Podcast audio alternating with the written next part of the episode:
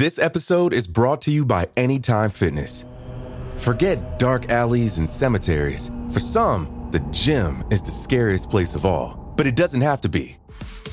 With a personalized plan and expert coaching, Anytime Fitness can help make the gym less frightening. Get more for your gym membership than machines. Get personalized support anytime, anywhere. Visit AnytimeFitness.com to try it for free today. Terms, conditions, and restrictions apply. See website for details.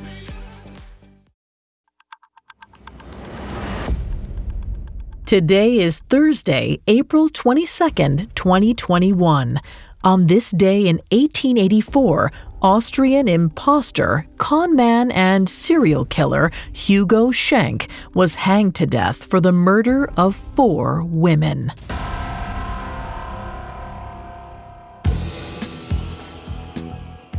Welcome to Today in True Crime, a Spotify original from Parcast. Due to the graphic nature of Hugo Schenk's crimes, listener discretion is advised. This episode includes discussions of murder and execution that some people may find offensive. Extreme caution is advised for listeners under 13. Today we're covering the execution of Hugo Schenk for the murder of at least four women. Let's go back to Austria on the morning of April 22, 1884.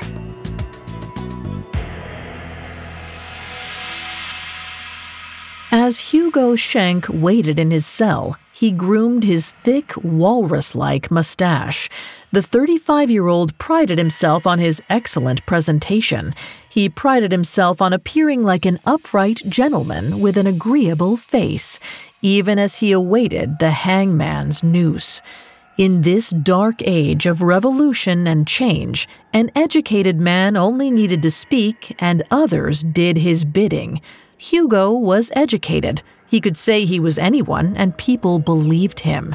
And he had used that ability to commit unspeakable atrocities. But he couldn't do it alone. Hugo had committed his crimes with a partner, 23 year old Karl Schlossarek. Schlossarek was the muscle, Hugo the face and the brain. They had met in the dungeon like Stein Penitentiary in 1881. That was Hugo's second time in leg irons, doing time for fraud and conning women. After that stretch, Hugo and Schlossarek vowed to keep out of prison, and the only way to ensure that was to never leave their victims alive. At first, Hugo and Schlossarek hunted men. They enticed youths coming to Vienna for work by offering them jobs. But that didn't work out. Working class men were difficult to overpower, and they weren't exactly wealthy targets. So Hugo suggested that women would be easier. Tragically, he was right. Hugo started writing Lonely Hearts ads in the newspaper and lured in 34 year old Josefina Timal. She was quick to answer his ad and even quicker to accept his marriage proposal. Hugo had deceived women his whole life, and Josefina surrendered to his charms.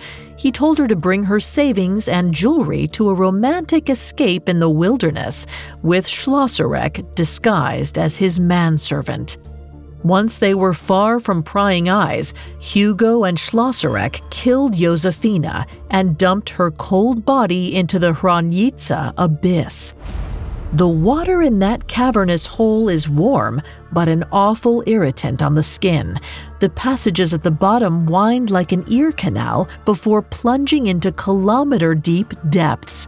No one found Josefina for a year. Meanwhile, Josefina's aunt, Katerina Timal, came looking for her niece. Hugo enticed Katerina to Vienna with a job offer, picking her up at a train station. Karl Schenk, Hugo's younger brother, joined them as they ventured into the forest outside the city. Hugo ordered Karl to hold Katerina. He then sliced her throat to the bone. Karl was shaken, slathered in Katerina's hot blood. Hugo soothed him as they tossed Katerina's body into the Danube River. But even if Karl couldn't keep the murder a secret, Hugo wasn't worried. His little brother had an unspecified mental disability. If he tried to talk, Hugo could easily flip the blame on him. In addition to killing Josefina and Katerina Timal, Hugo also tricked a cook named Theresia Ketterl into robbing her employer. Then he invited her to a picnic in the Alpine foothills on August 5, 1883. There, Schenk produced a revolver and asked if Theresia wanted to play Russian roulette. He pulled the trigger on himself first, with all the bullets taken out. Then Hugo gave the revolver to Theresia for her turn. He managed to reload the cylinder before Theresia pulled the trigger on herself. Hugo dropped Theresia's lifeless body into a ravine. Nobody would discover her for another year.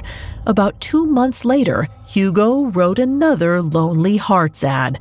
This time, a woman named Rosa Ferenczi answered. Hugo and Schlossarek took Rosa out to the Danube River and bashed her skull in with an axe. They weighted her body and chucked her into the Danube River. Rosa's body was never recovered. With no physical evidence tying Hugo to his crimes, it seemed like he was in the clear. Certainly, his partners in crime would never turn him in. And yet, the person Hugo Schenk had to be worried about was himself. Coming up, Hugo Schenk pays for his crimes. The internet. What would we do without it? So much information, so little time, and yet, with all the answers available online, there still lie scores of deep, dark, spooky secrets. Mysteries yet to be solved until now. This isn't clickbait. This is our exclusive new podcast, Internet Urban Legends. I'm Loie, your evidence expert. And I'm Eleanor, the self proclaimed skeptic. Together, we're the gruesome twosome, sleuths in search of the weirdest stories on the web. Every Tuesday, we investigate the internet's creepiest conundrums, covering each conspiracy theory and combing through every clue to separate hoax from haunt. Whether it's the video sure to make you lose your appetite, Blank Room Soup, or every kid's worst nightmare, the terrifying truth behind Disney's deaths. Or every parent's worst nightmare, social media's Momo challenge. Each episode of Internet Urban Legends is chock full of disturbing details which are either truly demented or ripe for debunking. And no matter our conclusion, we're sure to be left scared half to death. So won't you join us? Follow our new Spotify original from Parcast, Internet Urban Legends. Listen free and exclusively on Spotify. This episode is brought to you by Anytime Fitness. Forget dark alleys and cemeteries. For some, the gym is the scariest place of all, but it doesn't have to be.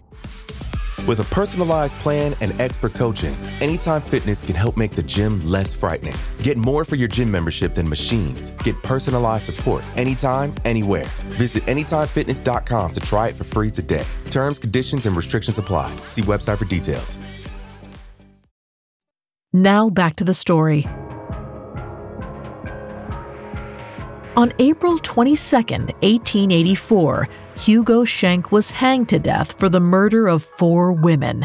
Hugo was an impostor, a con man, and a serial killer.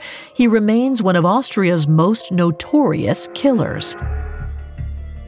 While police searched for his first victim, Josefina Timal, they found Hugo's love letters to her.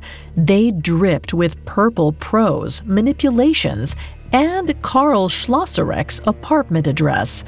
Hugo and Schlossarek were sleeping in the apartment when police kicked the doors down and arrested them.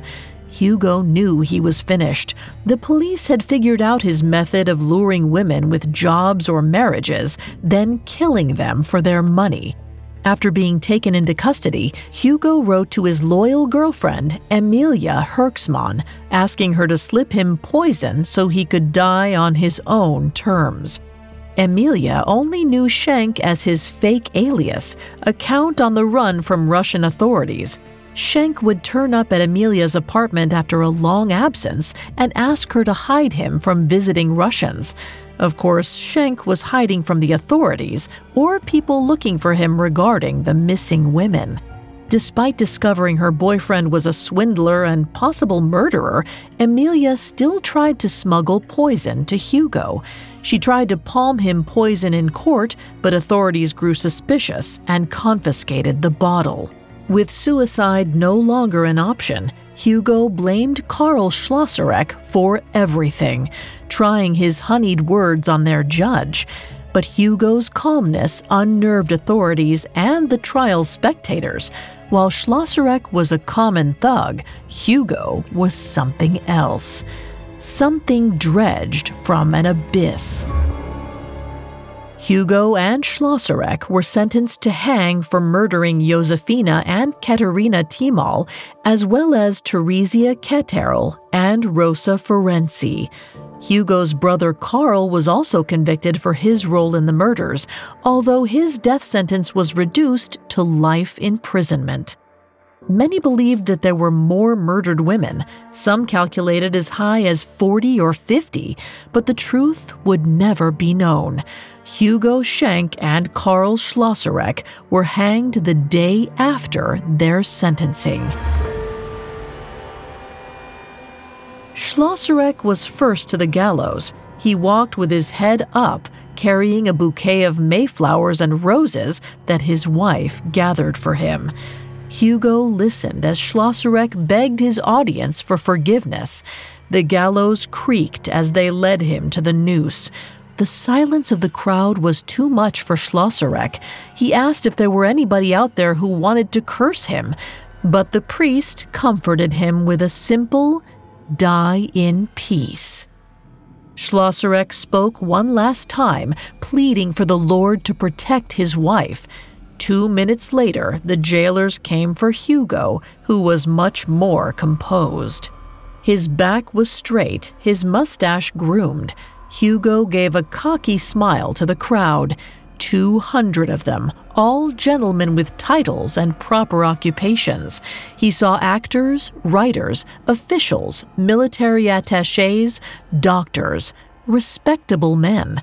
There was also a prince, a baron, and a celebrity execution watcher, gentlemen whom Hugo pretended to be.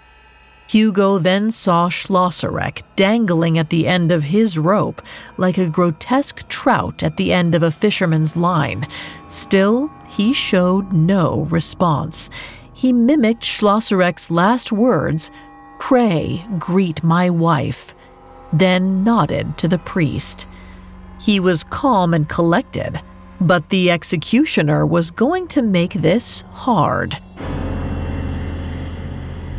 Heinrich Willenbacher did not pride himself on quick, clean executions. A skilled executioner knew how to drop a convict, blocking blood passages and rendering them instantly unconscious. Death came later.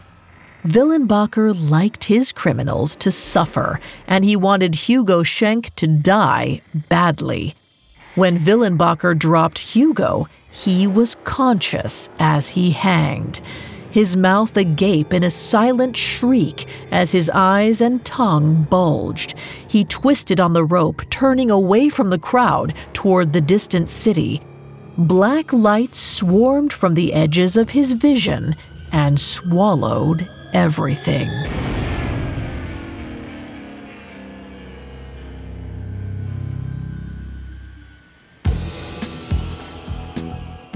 Thanks for listening to Today in True Crime. I'm Vanessa Richardson. Today in True Crime is a Spotify original from Parcast. You can find more episodes of Today in True Crime and all other Spotify originals from Parcast for free on Spotify. We'll be back with a brand new episode tomorrow in True Crime.